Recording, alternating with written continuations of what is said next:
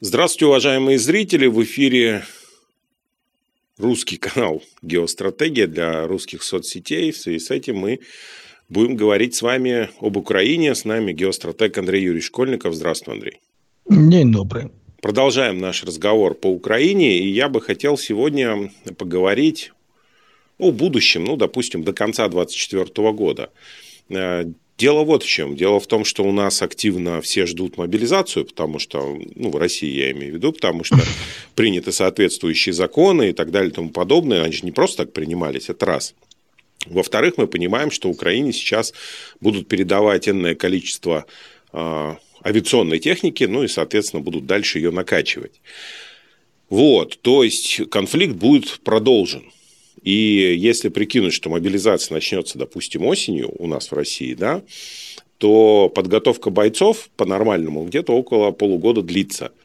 Это где-то на весну, скажем так, следующего года можно рассматривать начало каких-либо действий уже с нашей стороны или не с нашей стороны.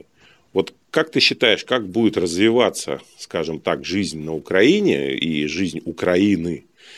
На эти 1,5 года. Доброе. Давай тогда сразу по мифам и рассказам. А что случилось с ранее переданным вооружением, которое должно было стать такой амбой и снести все напрочь? Вундервафлей, как ее называют. Куда она вся делась? Потихонечку горит под Купянском, на Запорожском направлении, на других направлениях. Да не потихонечку. Давайте все-таки четко понимать, что за это время уничтожено... Первые пару месяцев были уничтожены, по сути, наиболее боеспособные, подготовленные кадры, части, которые были... националистического характера. То есть дальше следующие полгода было, по сути, вычищено, это до конца, где-то по осени, было уничтожено остатки кадровой армии, которая была еще довоенная, то есть подготовленная по нормальным, хоть более-менее нормальным стандартам. По зиме добивали остатки мобилизованной армии, которая была собрана с миру по нитке, то есть со всего мира скупали всю технику, которая там старая, советская, российская, которую могли и направляли сюда, с которой мы умели обращаться. На этом все закончилось. Сейчас мы наблюдаем чудное уничтожение подготовленных по стандартам НАТО войск. И возникает вопрос, что дальше? Дальше и самолеты. Замечательно, что только не передавали. Давайте начнем с самого простого. С разбора. Прежде чем говорить о самолетах, нужно посмотреть историю. Какое количество людей еще может киевский режим мобилизовать? Они тут заявляют, что надо зимой им 200 тысяч набрать, по весне. До зимы, по-моему, они хотят 200 набрать, по зиме еще 300. В общем, планов громадье. Да, тут много чего звучит. Появляются американские генералы, которые начинают рассказывать, что нужно переходить от мобилизации, призывать 3 миллиона, и тогда... будет победа. Правда, там, если смотреть, есть маленькая оговорка. Если Россия на это не прореагирует, не произойдет свою мобилизацию, а свою мобилизацию она произвести не сможет, потому что у нее большое будет социальное напряжение, и вот тогда-то... это какой-то странный матч в шахматах, где одна сторона ходит несколько раз, а вторая только один раз. То есть, логика убойная, но на самом деле, мы можем сказать, что Дэвид Петреус все-таки не дурак, чтобы говорить такую ахинею, и он четко понимает, что других вариантов нету. По поводу, насколько Украина может сопротивляться, как это будет происходить. Мы, конечно, можем послушать всякие анекдотические истории по поводу того, что сейчас миллионы нас собирают и пойдут, но есть объективные вещи. На начало конфликта на территории тогда еще украинской в сумме всего проживало 24-25 миллионов человек.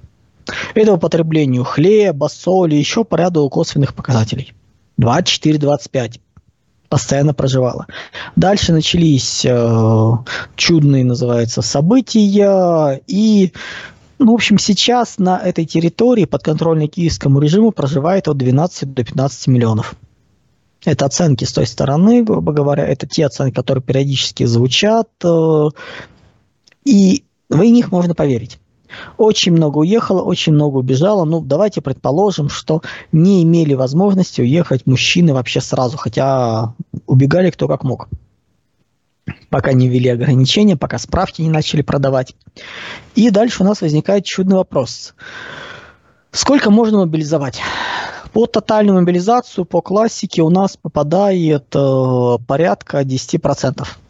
Это исходя из того, что государство должно существовать, что система должна работать, что должны быть электрики, которые чинят провода перебитые, что должны быть люди, которые хоть что-то на заводах выпускают, что система сантехники в конце концов есть. Самые простые специальности, что производство работает. Много специальностей, где нужно обучаться годами, что эти все люди на месте. Но это явно не вариант Украины по причине того, что они готовы на все, то есть абсолютно всех. Ну пусть, ладно, ограничим 10% от изначальной численности, пусть никто не успел убежать из тех, кто подходит под мобилизацию. Мы получаем, что в принципе, да, значимое число. Но сколько у нас реально людей погибло уже с той стороны? Больше 400 тысяч. Это вот называется, есть оценки повыше, но это наиболее похоже на правду. Потому что называется как бы. Чтобы получить количество людей, погибших в тылу, имеется в виду те, кто не на поле боя, в больницах уже погиб или по дороге, те, кто ранен, те, кто покалечен, то есть не способны вернуться в строй, это число нужно умножать где-то на 3. Добавляем 500-600 тысяч, которые сейчас у них в составе. Это весь состав, который, собственно говоря, начиная от, скажем так, то есть не те, кто на линии соприкосновения, это вообще все призванные. Все находящиеся, все на учебе. В нескольких линиях это все 560 тысяч. И мы получаем практически полное исчерпание того, кого можно призывать. Да, еще тысяч, пару сотен тысяч набрать можно, но это уже люди абсолютно... Или это начинается уже люди, которые находятся на критических позициях, то есть убрать их нельзя, плюс это люди, условно, начиная от чиновников, врачей, полицейских, инструктор, людей больных. То есть вот это все. То есть мы говорим о том, что, по сути, да, это полная мобилизация, то есть это разрушение всего и вся. Вот их собрать можно, только проблема в том, что они действительно не подготовлены, и мы, когда начинаем о таких людях говорить, сделать из них, во-первых, из них физический солдат очень тяжело сделать, там болезни начинаются, там состояние уже. То есть кого можно было, все мотивированные, и обученные давно уже были отловлены, призваны. Или пришли сами. И уничтожены. Поскольку многие части по несколько раз уже полностью меняли состав. Единицы процентов остались от первоначальной численности. Призывают, и никто обратно не возвращается. Куда эти люди делись? Вот туда они и делись. Никакой, называется, демобилизации даже близко нет. Мы получаем ситуацию, на самом деле, жуткую. Возрастная категория где-то от 18 до 45 практически полностью выбрана. Те, кто здоровый до 60 лет, тоже в основном уже отловлены. Сейчас будут долавливать те, кто есть. Подготовить рядового – это порядка действительно 6 месяцев где-то. Обучить. Для выработки механических навыков нужно месяца 4 минимум. Не выползать со стрельбищ, с полигонов, с постоянных плацев. Для отработки, для превращения действий в навыки. Месяцев 6. Кто-то это делает? Нет, и гонит сразу. Это напоминает то, что творил Третий рейх после Сталинградской битвы. Очень резко начали упрощать подготовку и постепенно привели к тому, чего есть. Это все ближе начинает напоминать Парагвай. Вот со всем этим идиотизмом.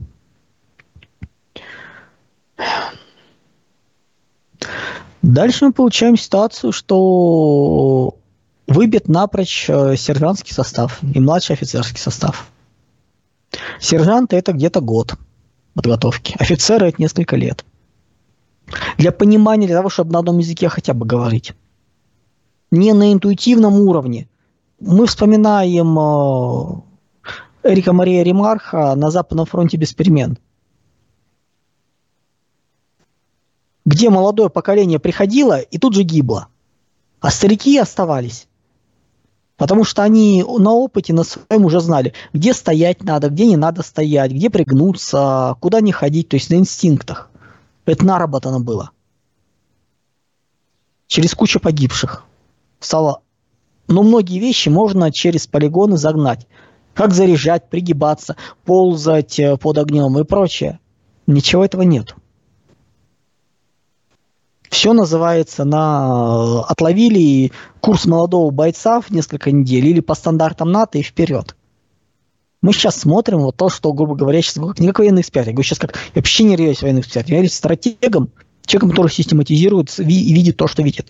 И испытывает шок от того, что происходит. Спрашиваете, зачем Зеленский? Вот для этого нахрен и нужен Зеленский. Ни один вменяемый человек не позволил бы такое творить. Он бы давно уже сдался. Он... Те стамбульские договоренности, которые были подписаны, они были идеальны для Украины. Это лучший вариант был, вот без всего вот этого.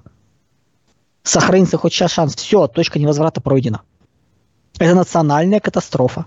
Политическое украинство будет исчезнет. Дальше мы идем к технике. Как было уже сказано, сначала была уничтожена техника, которая была в наличии на Украине. Потом была уничтожена советская и российская техника, которую собирали, выкупали по всему миру. Сейчас идет попытка передачи западной техники. Но, как мы поняли, что особо ее нету. И скажу вещь удивительную, и не будет. Посмотрел я по промпроизводству, по промышленности США и других стран. Я полез выборочно отсматривать компании ВПКшные, которые по-любому должны участвовать. Начиная с Lockheed Martin и дальше вниз. У них есть квартальный отчет. Сейчас первый квартал, а все ближе, второго еще квартала нету.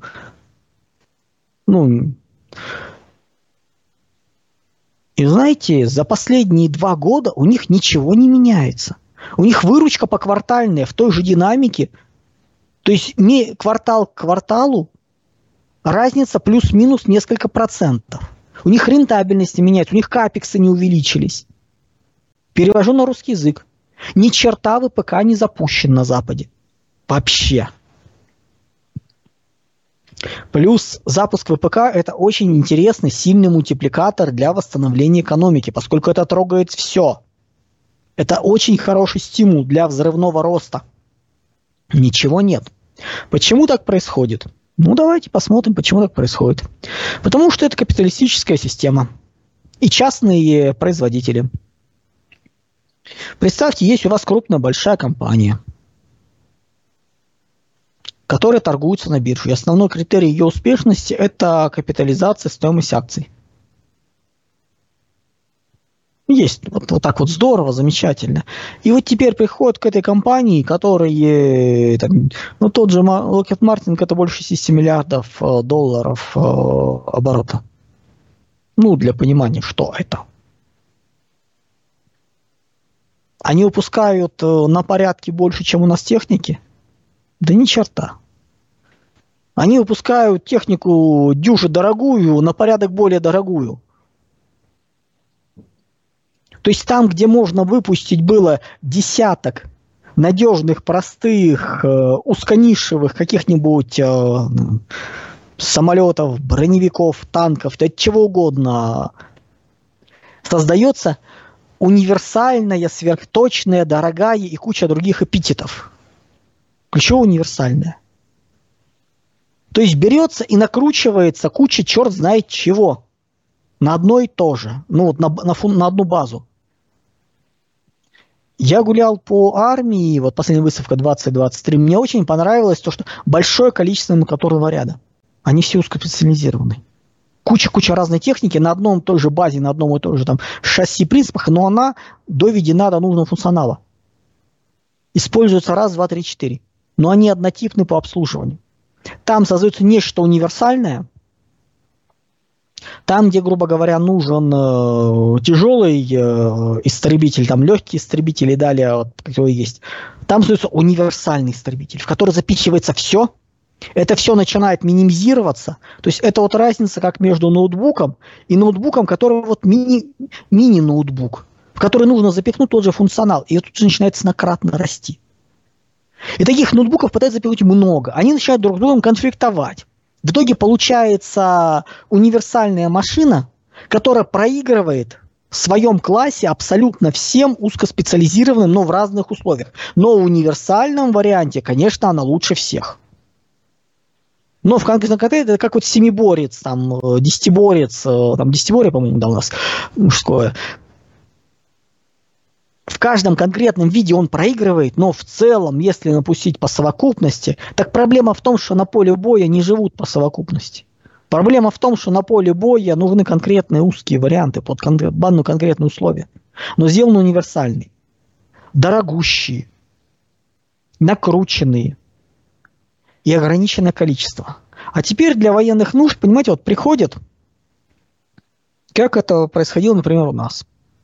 У нас большая часть ВПК и смежников – это государственные корпорации, госкомпании, живущие на гособоронзаказе. Приходят, говорят, ребят, у нас гособоронзаказ, вот здесь в 3 раза, здесь в 4, здесь в 5, вот это убираем, это нужно, вот, и рентабельность, будьте добры, минимальная, а чтобы было не скучно, вот там счетная палата, которая проверит, что все нормально. Плюс, будьте добры, распаковывайте мощности, и это у нас громадный завод, на котором есть производство на современном оборудовании, а там дальше в цех пройти. Там станки предыдущих поколений, у них тоже работают. А еще дальше пройти. Там стоят старые станки еще со времен царя Гороха, но точность и возможность работы там есть. То есть при желании можно их запустить. Да, объемы не нужны, но они законсервированы. Это все раскрутили, это все пустили. И выпускается в нормальных объемах, в нормальном количестве. Что как-то происходит на Западе?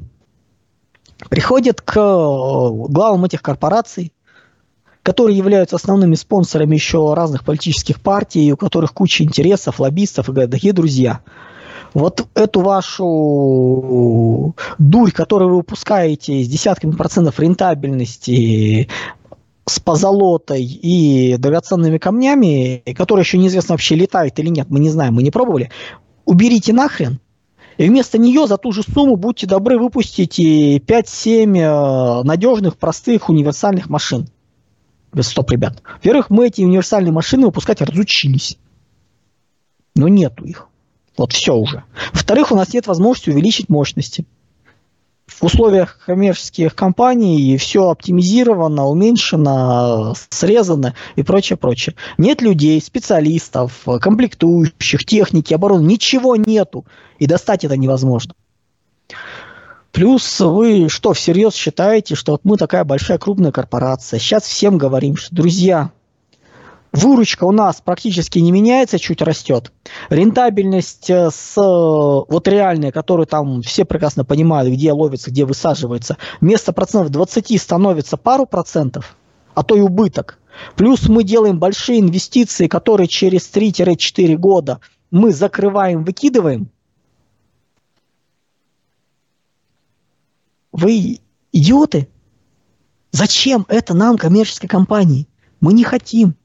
У нас капитализация уменьшается в разы от того, что потоки уменьшились, от этого всех условий. То есть вы нам предлагаете активно поработать, очень серьезно, ходить под криминальной статьей о невыполнении и еще уронить стоимость компании и стать за это виноватыми? Да идите вы нафиг. И весь дружный американский ВПК любые попытки что-либо сделать посылает именно по этому адресу. И мы наблюдаем эту чудную, замечательную картину. Что изначально, когда делались планы, когда делал расклады по тому, как это что будет, я исходил из того, что к середине 2023 года ВПК будет западный запущен вовсю. Но быстрее не успеют, исходя из их структуры. Теперь мы понимаем, что середина 23 года, и они не начали это делать. То есть реально к концу 24 года они теоретически могут запустить ВПК. Плюс это теоретические построения все менее реальны, потому что вопрос возникает не в том, не хотят, а могут, не могут. И мы все больше склоняемся к тому, что не могут. Многие технологии банально утеряны. Потому что пришло новое, дорогое, замечательное, и выясняется, как с многоразовыми шаттлами, которые до этого клепали, они в Америке летали, а потом летать перестали. И восстановить сейчас не могут. То, что утеряны технологии. Производство утеряно, людей нету. Документации нет, ничего нету. Условно говоря, было все на 5-дюймовых дискетах, которые нафиг размагнитились. А архивы где-то уже давно потеряны. Срок давности хранения перестал. Плюс нет людей, которые могут понять вообще, что там написано. Заводов этих нету. Ну, просто не выпускают. И они не собираются никакой запускать никакого ВПК. Их все устраивает. Мобилизации нет. Все хорошо, да, все хорошо. Вот и мы сейчас радостно это все наблюдаем. И возникает вопрос, а с чем они воевать будут? Могут ли нормальные со стороны Запада на Украине появиться нормальные войска? Нет, ребят. Для этого нужно набрать мобилизованных и начать их тренировать. Где тренировать? Пропускная способность натовских полигонов небольшая. Это не сотни тысяч. Следующий вопрос. Кто будет тренировать? Те же самые спецы, которые вот тут вот мы сейчас наблюдаем, как они нашу оборону уничтожаются по стандартам НАТО, без сержантского младшего офицерского состава, успехов. Плюс это люди другого уже уровня, не желающие туда лезть. Вот это мы наблюдаем сейчас. Чудную классную картину. Я не являюсь военным специалистом, я не могу рассказать вам, как, чего, там, сколько нужно конкретно. Но я могу сказать, ребят, я вижу, ВПК нахрена не запущен. Количество военной техники, уничтоженной за первый год противостояния с той стороны, сопоставимо с тем, что в Европе вообще на складах осталось. И они сейчас контрактуют на годы вперед. Вместо того, чтобы увеличить в 3, 4, 5, 10 раз выпуск, они контрактуют, портфель заказов забивают до 30-го года.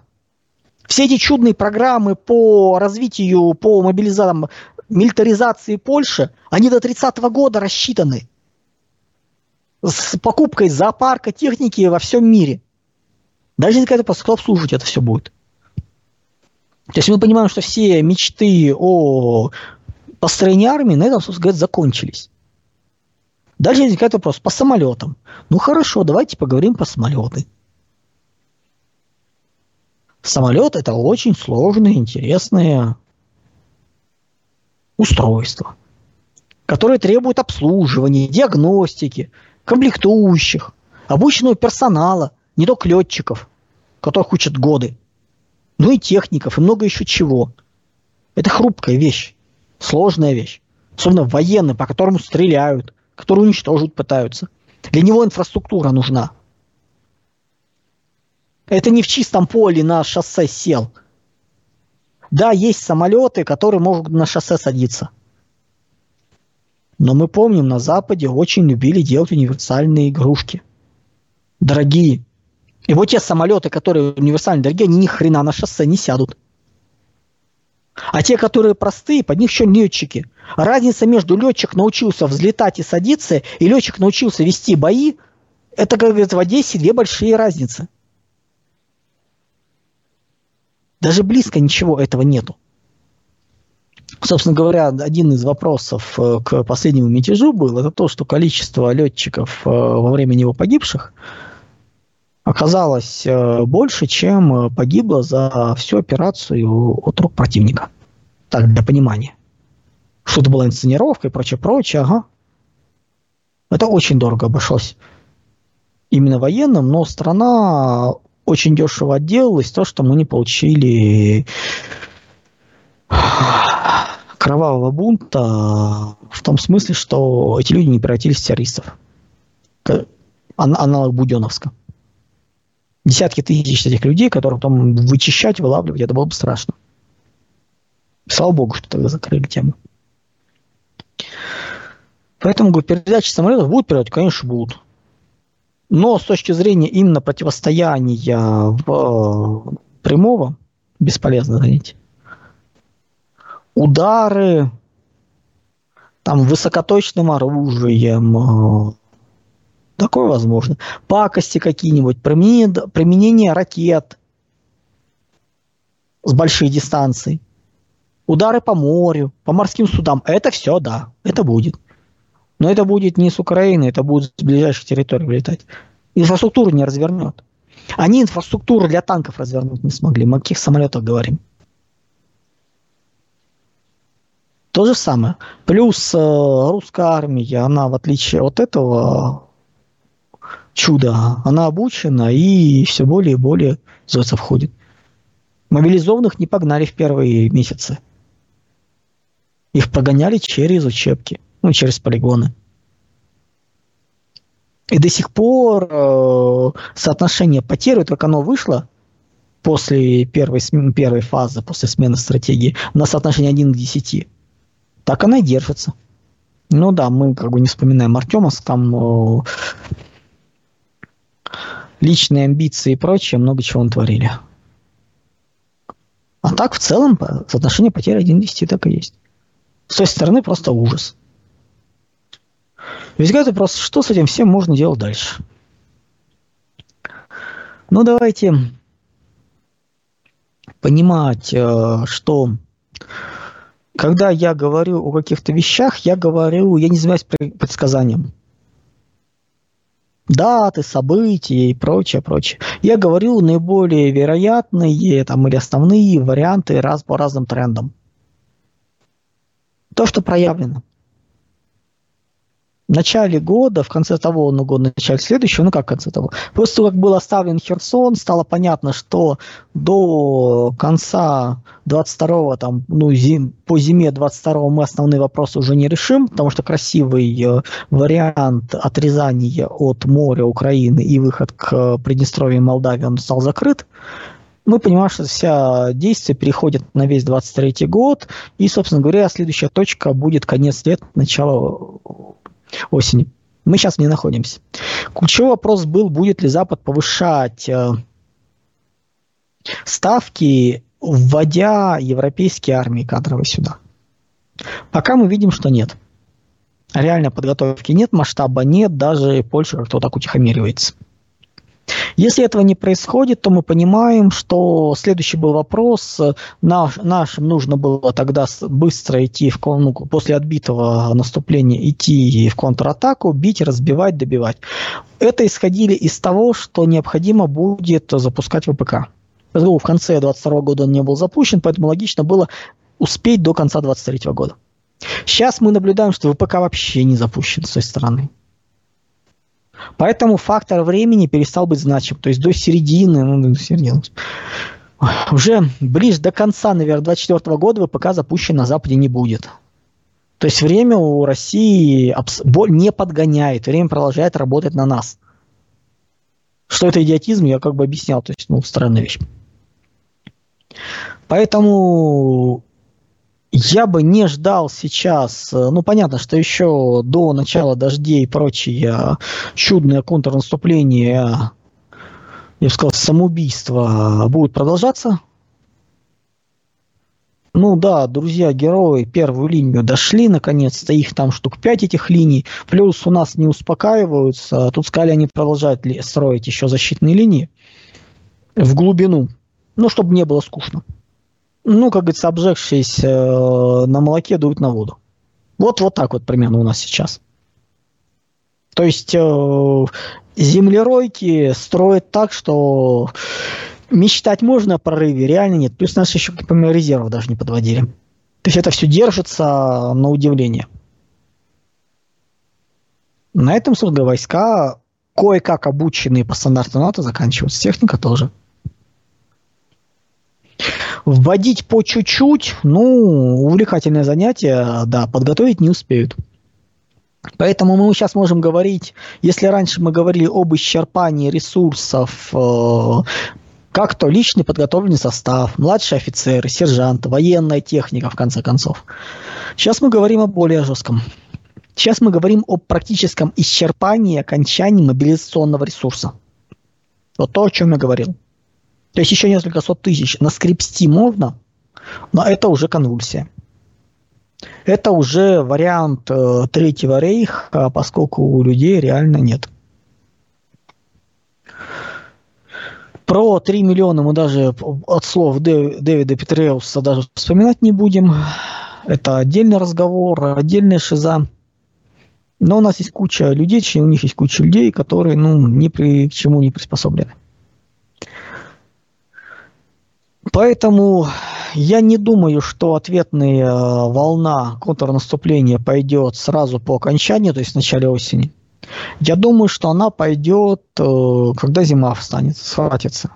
То есть тут нужно посмотреть, когда это будет по климату, середина декабря, начало декабря. То есть когда морозы схватывают, то есть фактически земля ставится, то есть уже обходные для гусеничной техники проблем нет. Дальше зеленка уходит.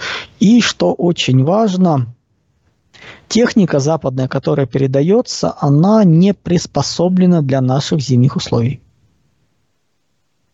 Личное обмундирование тоже не приспособлено. То есть тут много чего интересного. Поэтому я все-таки жду, что военные действия это будет уже по зиме. И это будет не лобовое. Это будут прорывы через малоохраняемые территории. То есть там территории, где особо нет.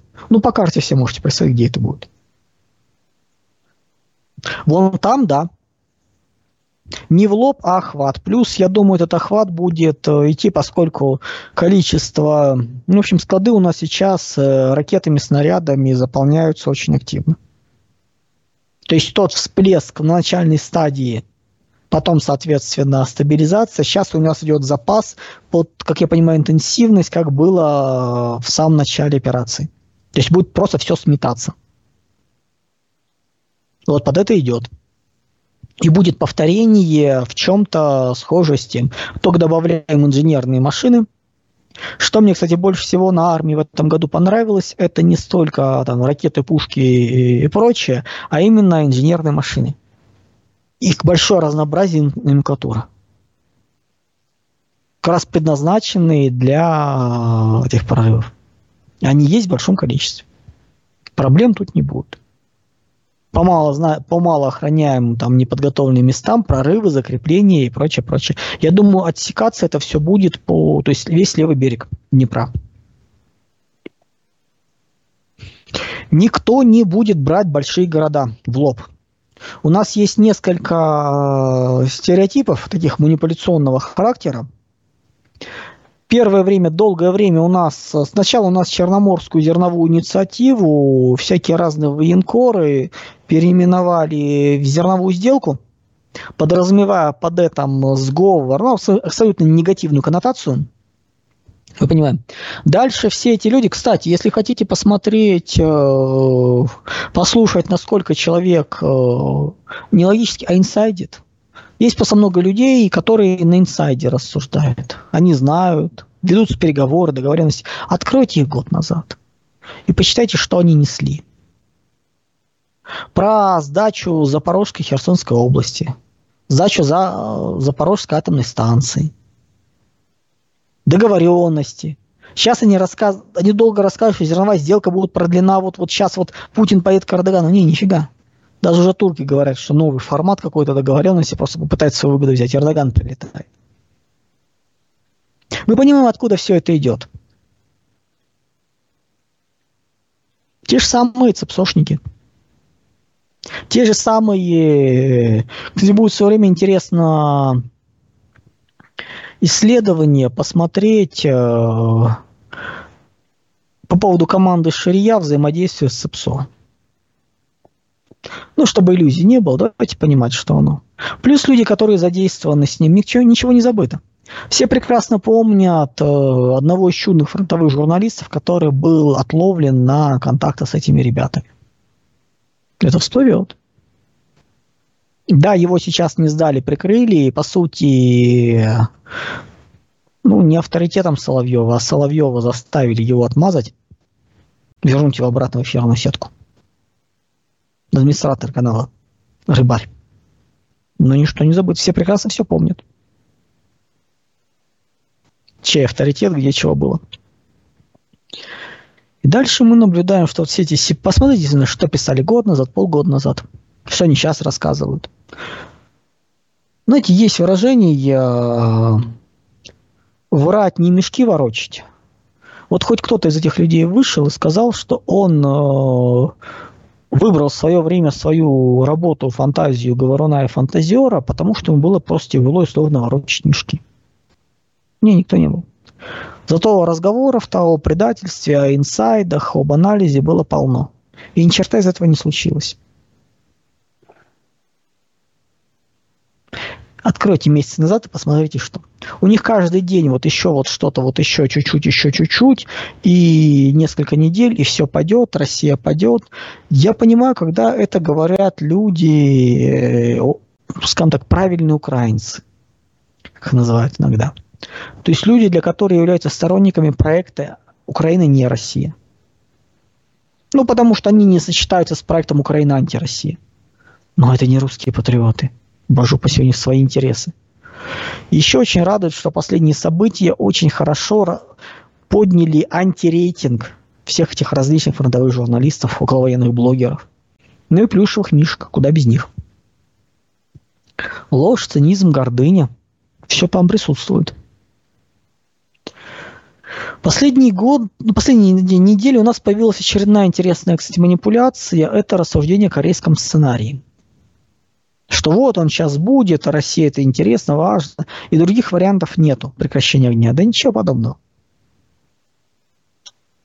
Замечательно, можно есть другие варианты, а нам пытаются подсунуть идею, что нужно морозить линию фронта, и с двух сторон делают, что хотят.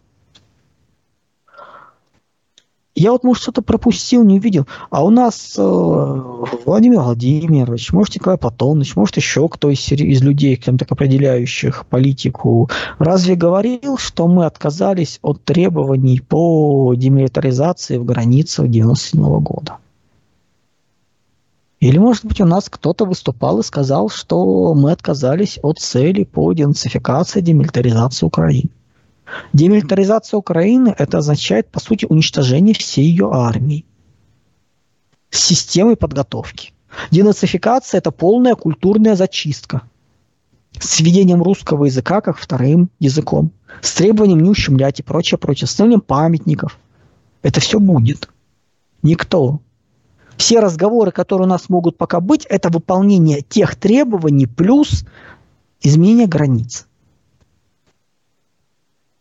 То есть те же самые индивиды, которые год назад, полтора, полгода назад рассказывали, что вот сейчас все пропадет, они продолжают рассказывать новое. Когда я говорю, например, об прекращении огня, я имею в виду о том, что будет установлена граница между Россией и Малороссией, серыми землями, дикими территориями. То есть Новороссия уйдет к России. Вот оно, о чем может идти речь. Вот наши условия. А нет, оно будет тихо, мирно продолжаться. Вот и все. Поэтому гладсечение по Днепру, и потом, возможно, даже обмен будет областей. Ну, условно говоря, некое недоразумение, которое остается огрызок от Украины, например, будут возвращены обратно часть областей Малороссии взамен на Одессу или Киевскую область, например, поменяем, отдадим обратно. Ну, если под Днепр просто спускаться вниз. А можно и не через Днепро. Может быть, заход со стороны Белоруссии. С польских болот. Там что, в районе Ровенской области. Ровенская АЭС, например. Вполне.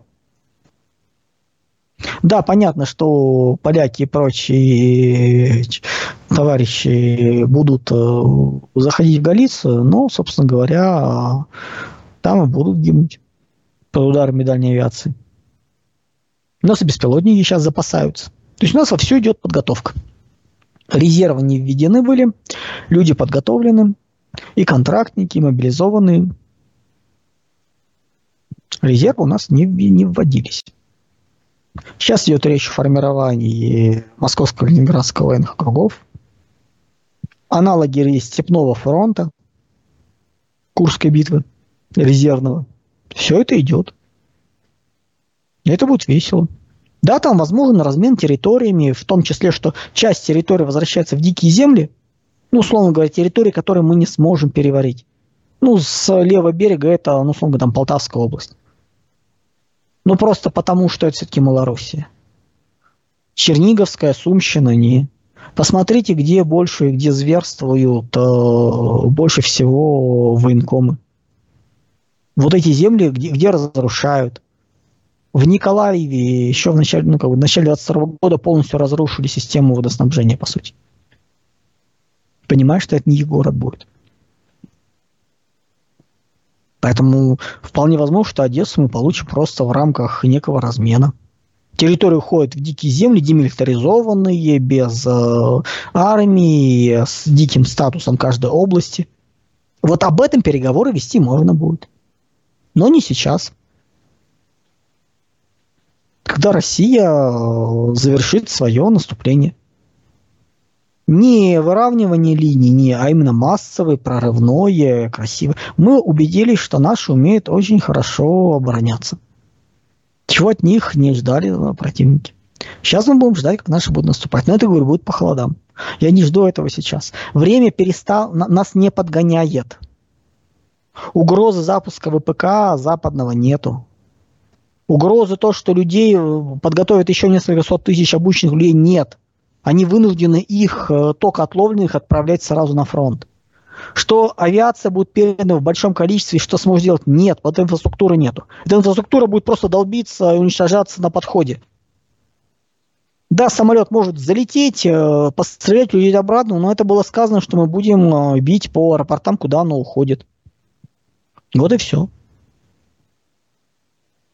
Вы с иностранного самолета с территории улетели, ну, ребят, получите ответ на агрессию. И никто не будет переживать на эту тему. По поводу больших городов.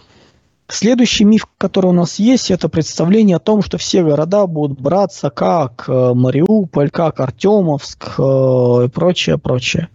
Ну, друзья, вообще-то есть куча других примеров. Есть, например, города брались в Сирии по-разному. Что у нас будет делаться с украинскими городами, которые сейчас контролируют Киев? Они будут банально окружаться. Большим охватом. Перерубаться коммуникации, под огненный контроль, полуокружение. А дальше начинается увлекательная игра.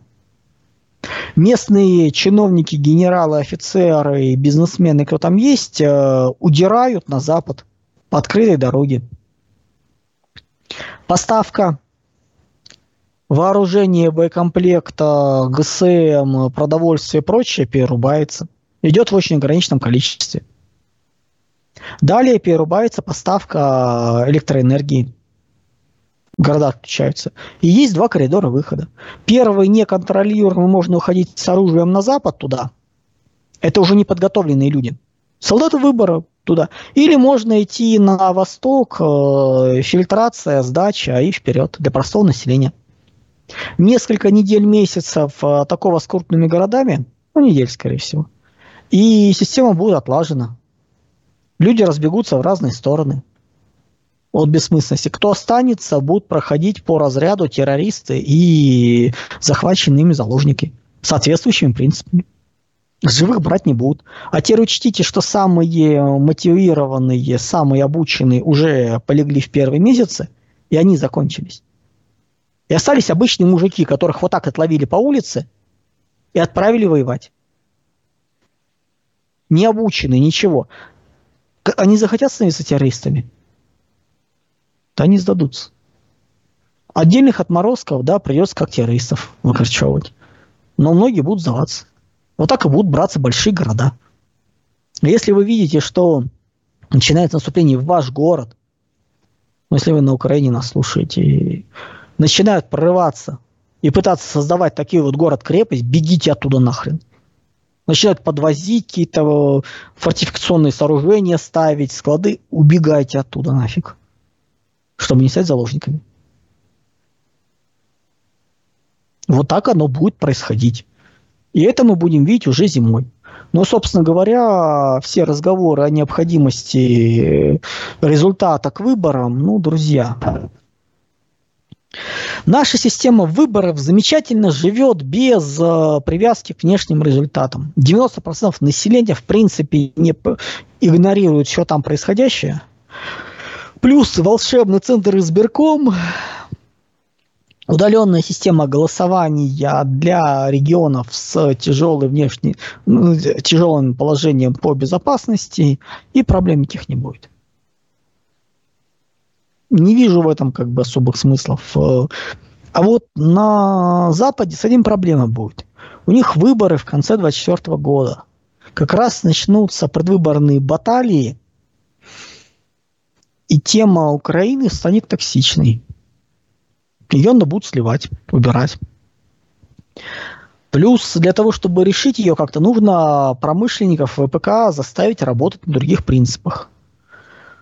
Ну, если Джо Байден самоубийца, который захочет попытаться заставить промышленников перейти на невыгодные им принципы, ну, значит, они накачают его конкурентов материальной помощью.